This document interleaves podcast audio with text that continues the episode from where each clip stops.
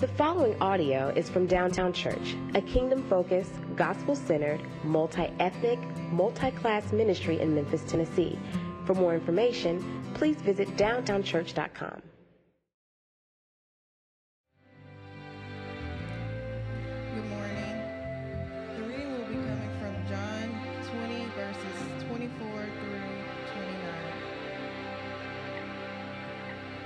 Thomas, one of the twelve, called the twin, was not with them when Jesus came. So the other disciples told him, We have seen the Lord. But he said to them, Unless I see in his hands the mark of the nails, and place my finger into the mark of the nails, and place my hand into his side, I will never believe. Eight days later, his disciples were inside again, and Thomas was with them. Although the doors were locked, Jesus came and stood among them and said, Peace be with you. Then he said to Thomas, Put your finger here and see my hands, and put out your hand and place it in my side. Do not disbelieve, but believe. Thomas answered him, My Lord and my God. Jesus said to him, Have you believed because you have seen me? Blessed are those who have not seen and yet believe. This is the word of the Lord. Amen, amen.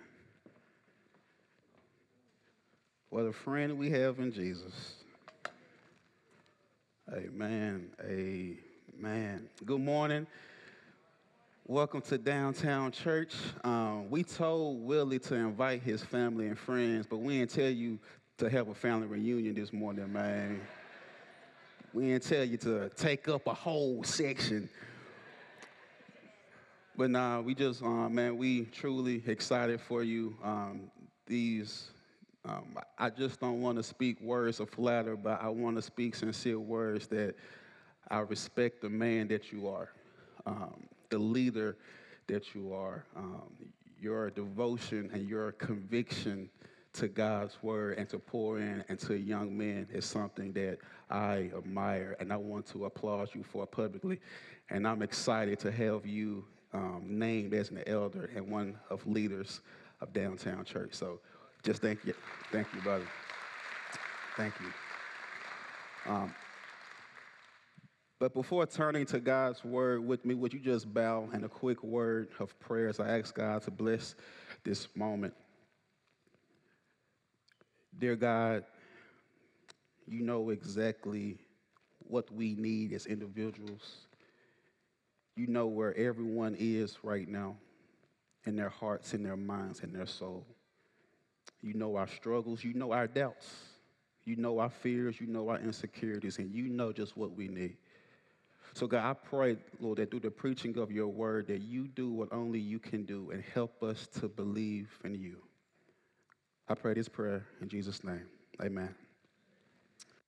Um, this morning, I would like to conduct a study on doubt. A study on doubt. Can a real Christian doubt God? Can faith and belief coexist simultaneously with doubts and disbelief? Mutually exclusive is a statistical term describing two or more events that cannot happen at the same time in the same space. So, war and peace cannot coexist in the same space, right? You can't be both wet and dry. You can't, light and darkness cannot coexist. You cannot be both wrong and right. These are two things that cannot coexist. So, my question today is can faith and doubt coexist? Can we both believe in God and doubt God all at the same time? I believe this is an important theological question because we preach a message that says it's by faith and believing in Jesus alone that we are saved. So, does it mean that our salvation is to be questioned if doubt is present? And I have personally had several conversations with people questioning are they still saved? Asking the question, can I lose my salvation? Sometimes this question arises from a lack of feeling a closeness with God. One time we just sung this song Chameleon, take me back to a place, a time where I felt so close. And so many of us began to doubt God because we remember this season in our life where we literally felt like God's hand was walking with us. And now we are in a season where we feel like God has turned his back on us. And this causes us to doubt. Some doubt their salvation because they are stuck in this habitual sin habit that they can't seem to shake. And they have said, I know God forgave me the last time, but I know there is a day coming where God will no longer forgive me. And now there is doubt. Tragedy strikes. God, I was doing everything right. Why did you allow sickness to touch my body? God, we prayed, we pleaded, why did you not save my baby girl? And I don't know if I can believe in the God who will allow this to happen. Now our belief has turned into doubt. And I bet that many people, believers in Jesus or not, I'm sure would agree with the statement that faith and doubt cannot coexist. Hebrews 11 1 even tells us that faith is the assurance of things hoped for, the conviction of things not seen. So, by definition, we are to say that faith is the direct opposite of doubt. But if this is true, this raises a problem for everyone here today. Whether you consider yourself a believer in Jesus or not, this is a problem because we all have a problem with doubt.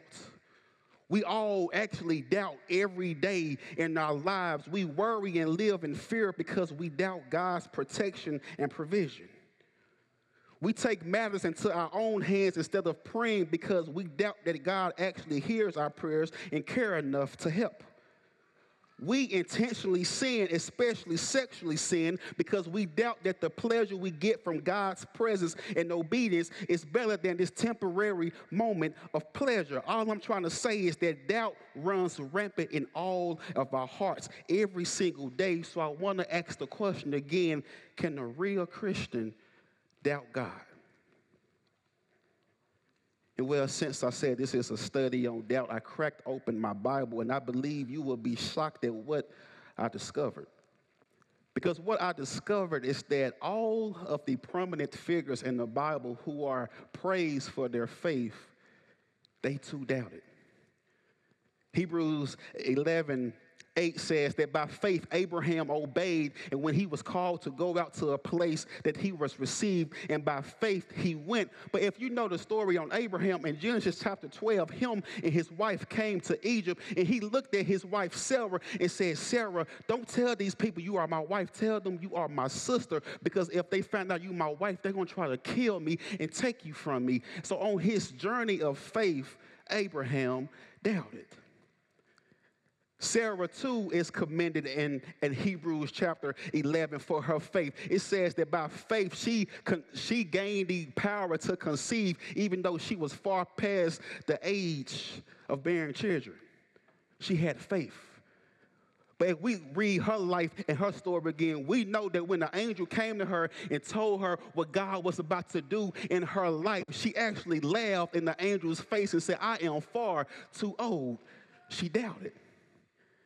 Gideon, this, this war leader who, who, who defeated a massive army with the power of God only with 300 men. When God first came to him, he said, Hold on, God, if I, I need some signs to know that, that, that you are telling me to do what you're telling me to do. And Gideon said, Okay, God, I'm about to go to sleep. I'm going to put my coat outside. When I wake up, I want everything to be wet except my coat. Gideon doubted. And here are three people who prove to us that faith and doubt actually can coexist. And this is the tension that we face at this moment in the life of Thomas. It's this intersection of faith and doubt. It's this intersection of God, I believe in you, but but but but right now I'm struggling to believe. And if you have spent any time in church, if you have spent any time around church folks, you have heard Thomas being called what? Doubting Thomas. First of all, I thought that was his first name because we I never heard Thomas. I, I, always hear people refer to Thomas as doubting Thomas, and we refer to him as doubting Thomas in a negative way because we re, when we read this story, it looks as if Thomas doesn't have faith at all, and when Jesus shows up, it looks as if Jesus rebukes him and condemns him and judges him. But I want to contend today that Jesus does not judge and condemn Thomas for his doubt, but Jesus, with love, compassion, and grace, meets Thomas where he is and leads him to saving faith. And this is the main idea this morning. This is the good news for us this morning. This is the takeaway that God is kind enough to meet us in our doubts, to meet us in our disbelief, to meet us right where we are struggling, and not just meet us there, but He is kind enough to lead us into faith. And since this is a study on doubt, I want to teach you about the reality of doubt, the resolver of doubts, and the response to doubt. So, first, looking at the reality of doubt, um, um, doubt is normal and it's offensive. So let's take our time to kind of do a recap because we have been in John for feel like two years, right? So you know, so, so sometimes week to week, kind of, you know, we forget the details. So let me just remind us what has happened thus far. Jesus was with his disciples in the garden, and, and Jesus was arrested, and all of his disciples scattered. Jesus was arrested, tried, crucified, and buried, and right now his disciples are hiding in the rented inn and the verse and, and, and, the Bible says they are hiding because they are in fear of being killed themselves. And in the middle of their fear, the Bible says that Jesus just stood there. It says that they was in the locked room. The doors was locked. They was there trying to protect themselves. And Jesus did not knock on the door. He did not climb through a window. He, I don't even know if he if he walked through the wall. The Bible says that he just stood there. And for 33 years, Jesus being both 100% God and 100% man, he has limited his power, his, his divine power to live and experience a human life so he can be the full substitutionary atonement for our sins. And now this is Jesus, before he even says any words, appears to his disciples by standing there, letting them know who he is. He is God in the flesh.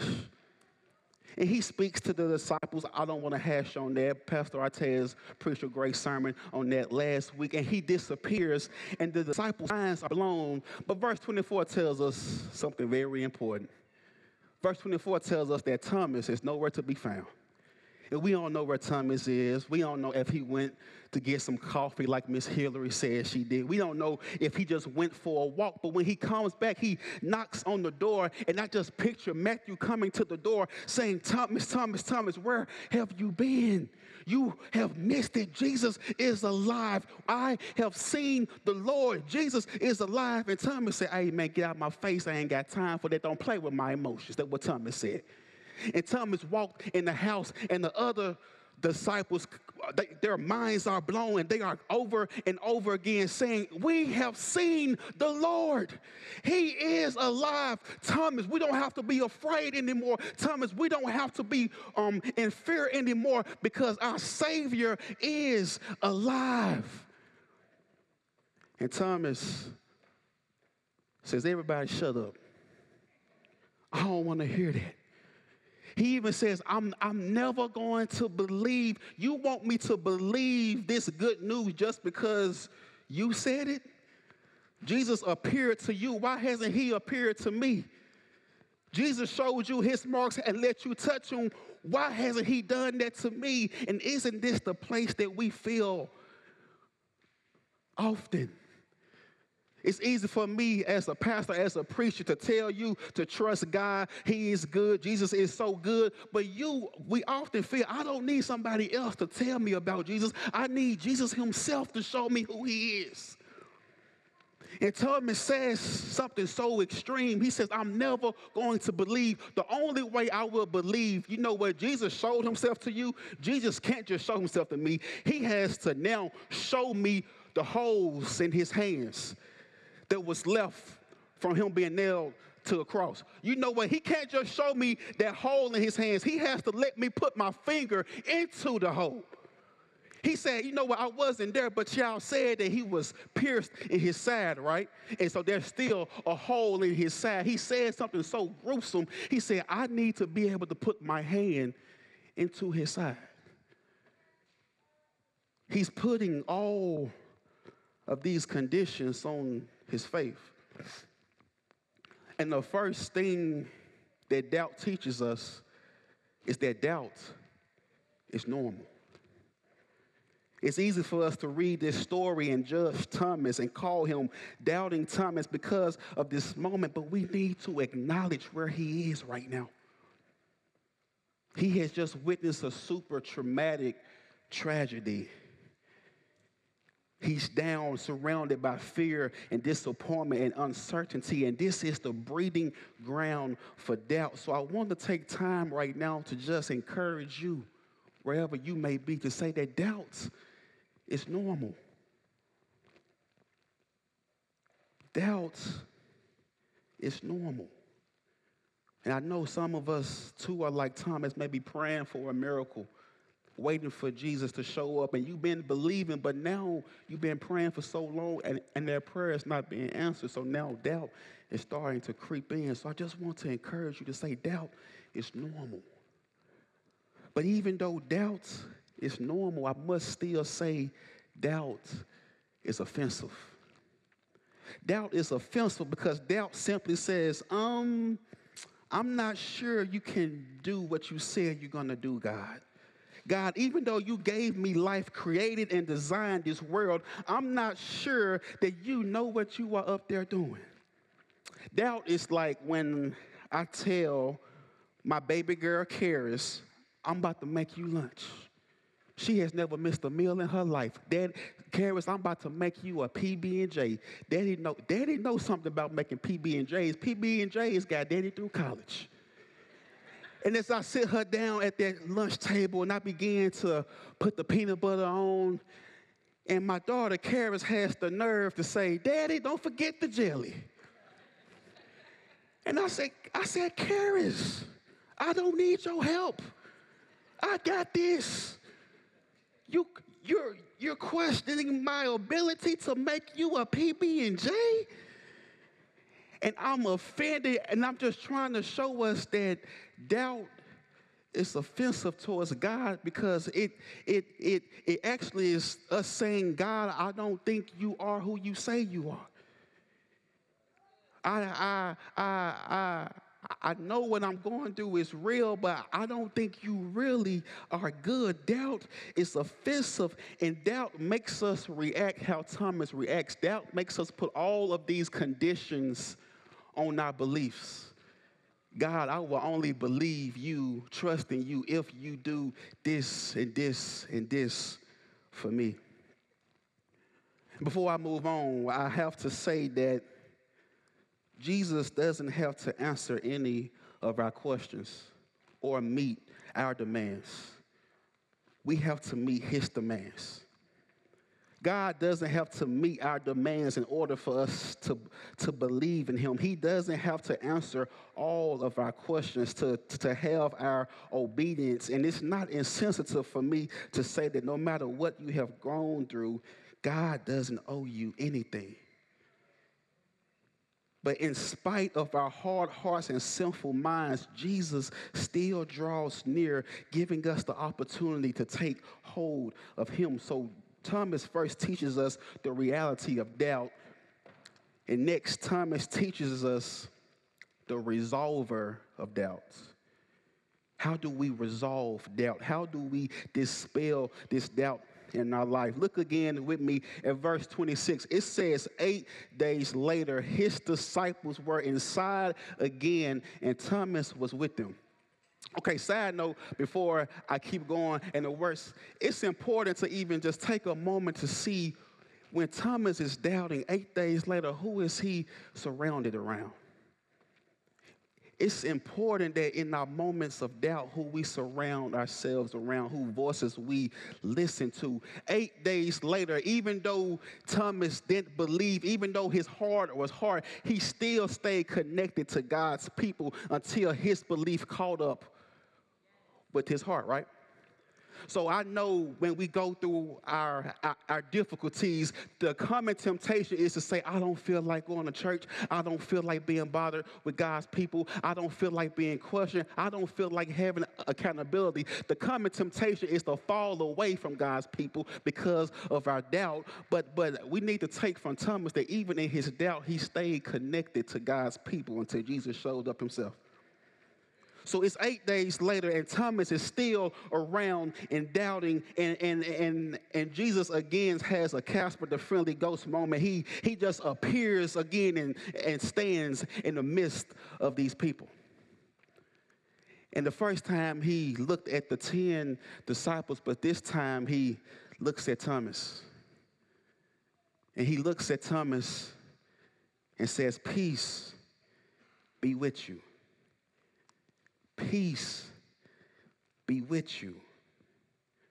And this isn't a common, just a, a common greeting, like somebody saying, What up? or peace or peace out. It's not a common greeting. It's it's a deep theological statement that Jesus is encouraging us. So this wasn't the first the disciples' first time hearing this phrase. If we turn back to John chapter 14, Jesus says, Do not let your hearts be troubled, even though I'm going away for a time. And then in verse 27, he says, Peace I leave with you. My peace I give to you, not as the world gives, do I give to you. Let not your hearts be troubled, and neither be afraid, because my peace is with you. So the so the resolver of doubt, the thing that removes our doubt is when we stop looking at the problem, when we stop looking at the world and look at the peace that Jesus gives. And Jesus says, My peace is nothing like the world. So when we think about peace in the world, worldly peace tells us that that, that peace is the, is the absence of conflict.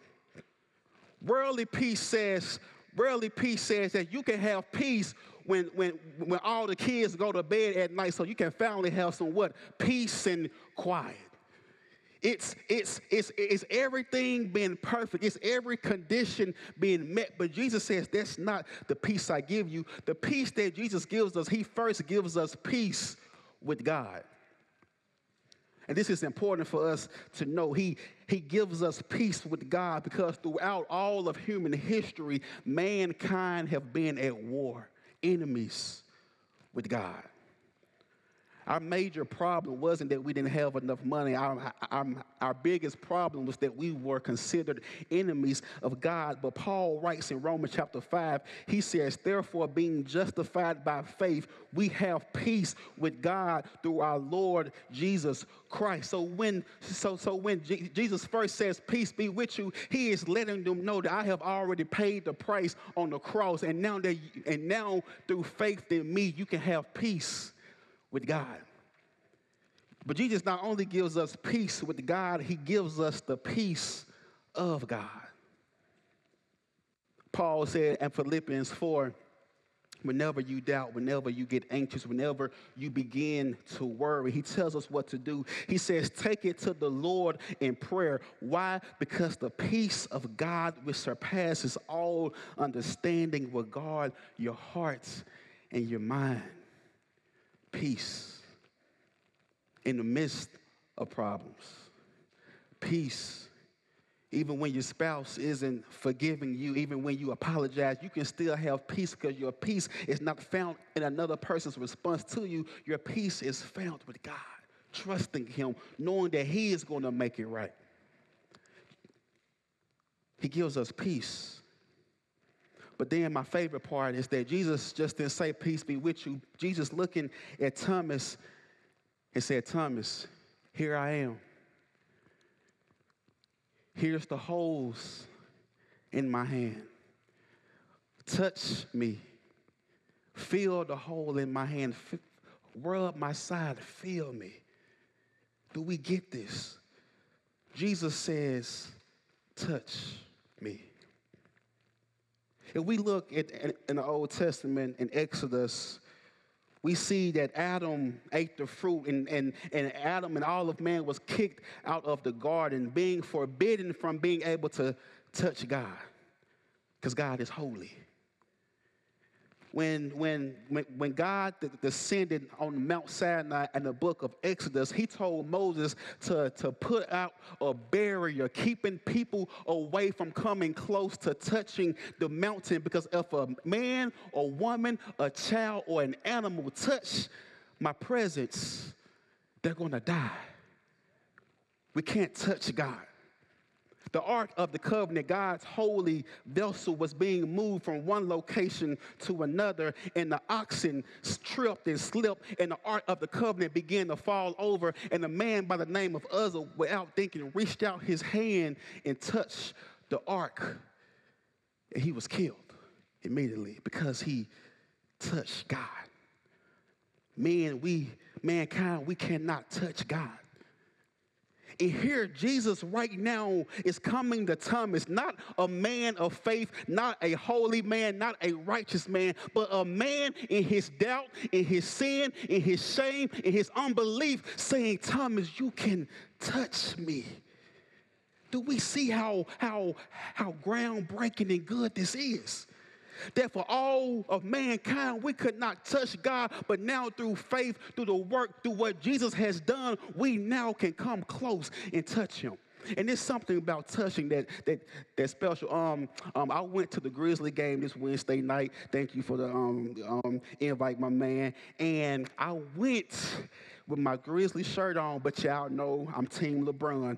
And and and um, I was feeling bipolar throughout the whole game because you know I'm from Memphis. I'm cheering for Memphis, but I'm really sad because Memphis killing the Lakers. But I got to my seat, and every seat had the had the waving towels. You know, they want the fans to you know be up there waving the towels, getting hyped, right?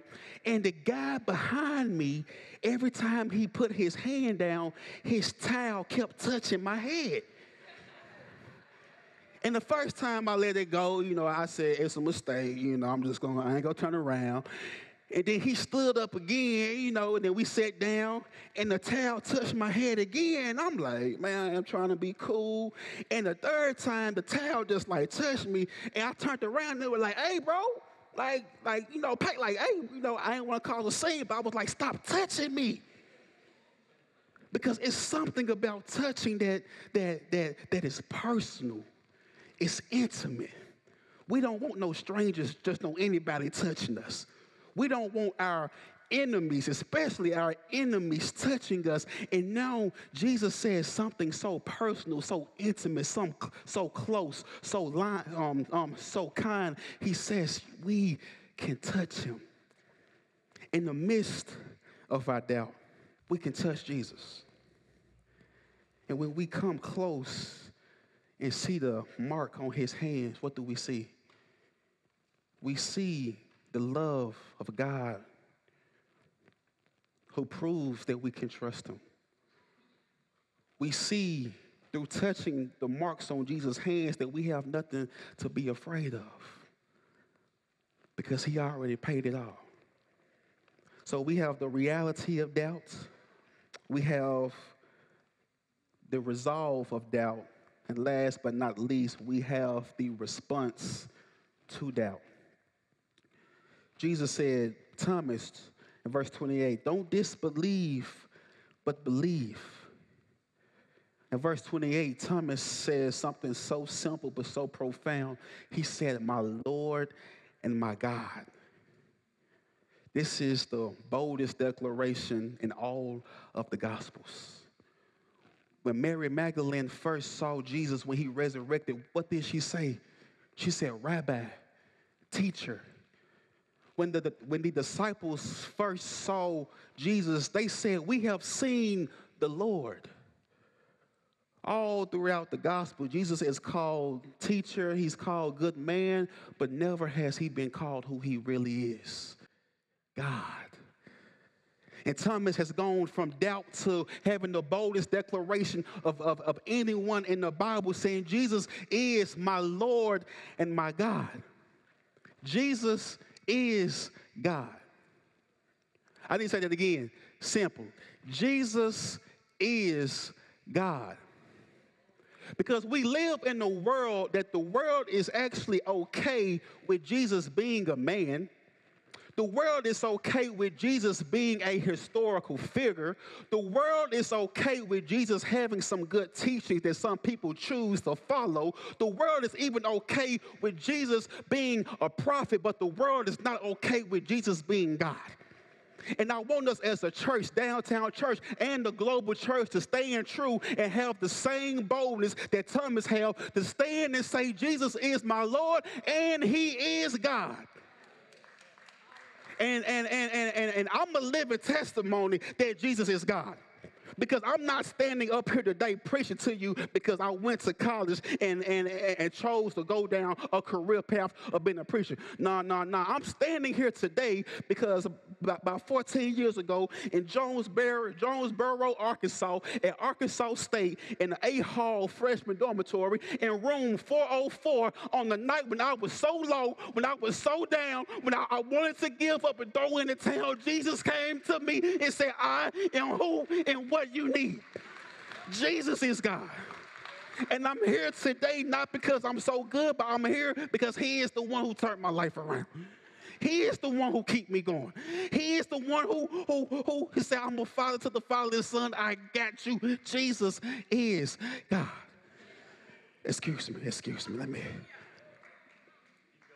Jesus is God. So to conclude our study on doubt, I want to say again that doubt is normal. But God doesn't want us to stay there. And God is not hiding himself from you, but God, Jesus, is drawing near to lead you to truly believe and follow him. There was a fire in the building, and the building was burning profusely. And there's a little boy at the very top with no way to be saved. But a fireman found an external pipe that went all the way to the top, and this fireman rushed to put on his gear, put on his mask, and put on his his his um, gloves and, and, his mask, and, and he began to climb this external metal pipe.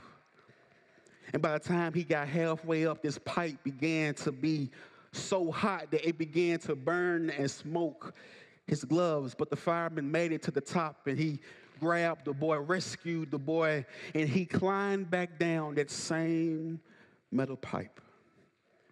And he brought the boy to safety, but the fireman quickly took off his gloves because his gloves was burning him. They have melted, and the fireman threw his gloves, his hands, and some water to be cool. And the boy looked at the man's hands, but he never got to see his face because the fireman had on the mask.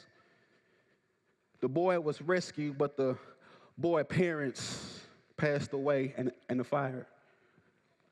So months went by, and the boy was in, in a courtroom to be adopted, and a professor walked in and said, I can make this boy a genius. I can adopt him. A real estate agent walked in and said, I can teach him how to make money and care for the community. I want to adopt him. But then the third man walked in, and when this third man walked in, the little boy eyes lit up, and the boy turned to the judge and said, Your Honor, I want to go home with that man. And the judge said, Why do you want to go home with that man? And, and the boy said, I, even though I never seen his face, I know who he is. I can see his hands and I know who he is. It would be nice to learn how to become rich. It would be nice to get a great education. It would be nice to live with a doctor. But when somebody loves you enough to burn their hands, when they love you enough to share the pain with you, when they love you enough to hurt when you hurt and ache when you ache, when, when they love you enough to pay the price so you may be free and live, the boy said, they have the privilege of my relationship and my trust. Church,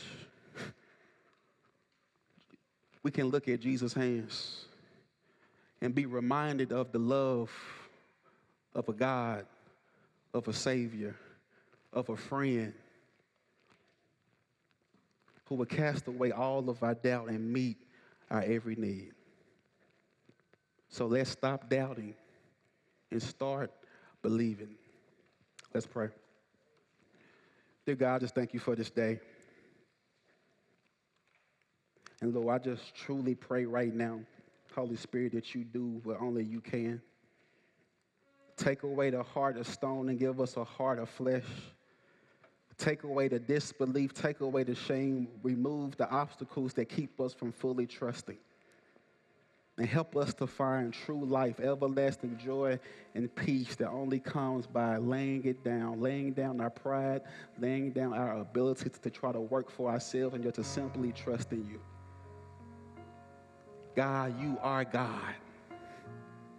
You are God. And we will continue as long as we live to make that bold declaration our God and our King. We pray this prayer in Jesus' name. Amen.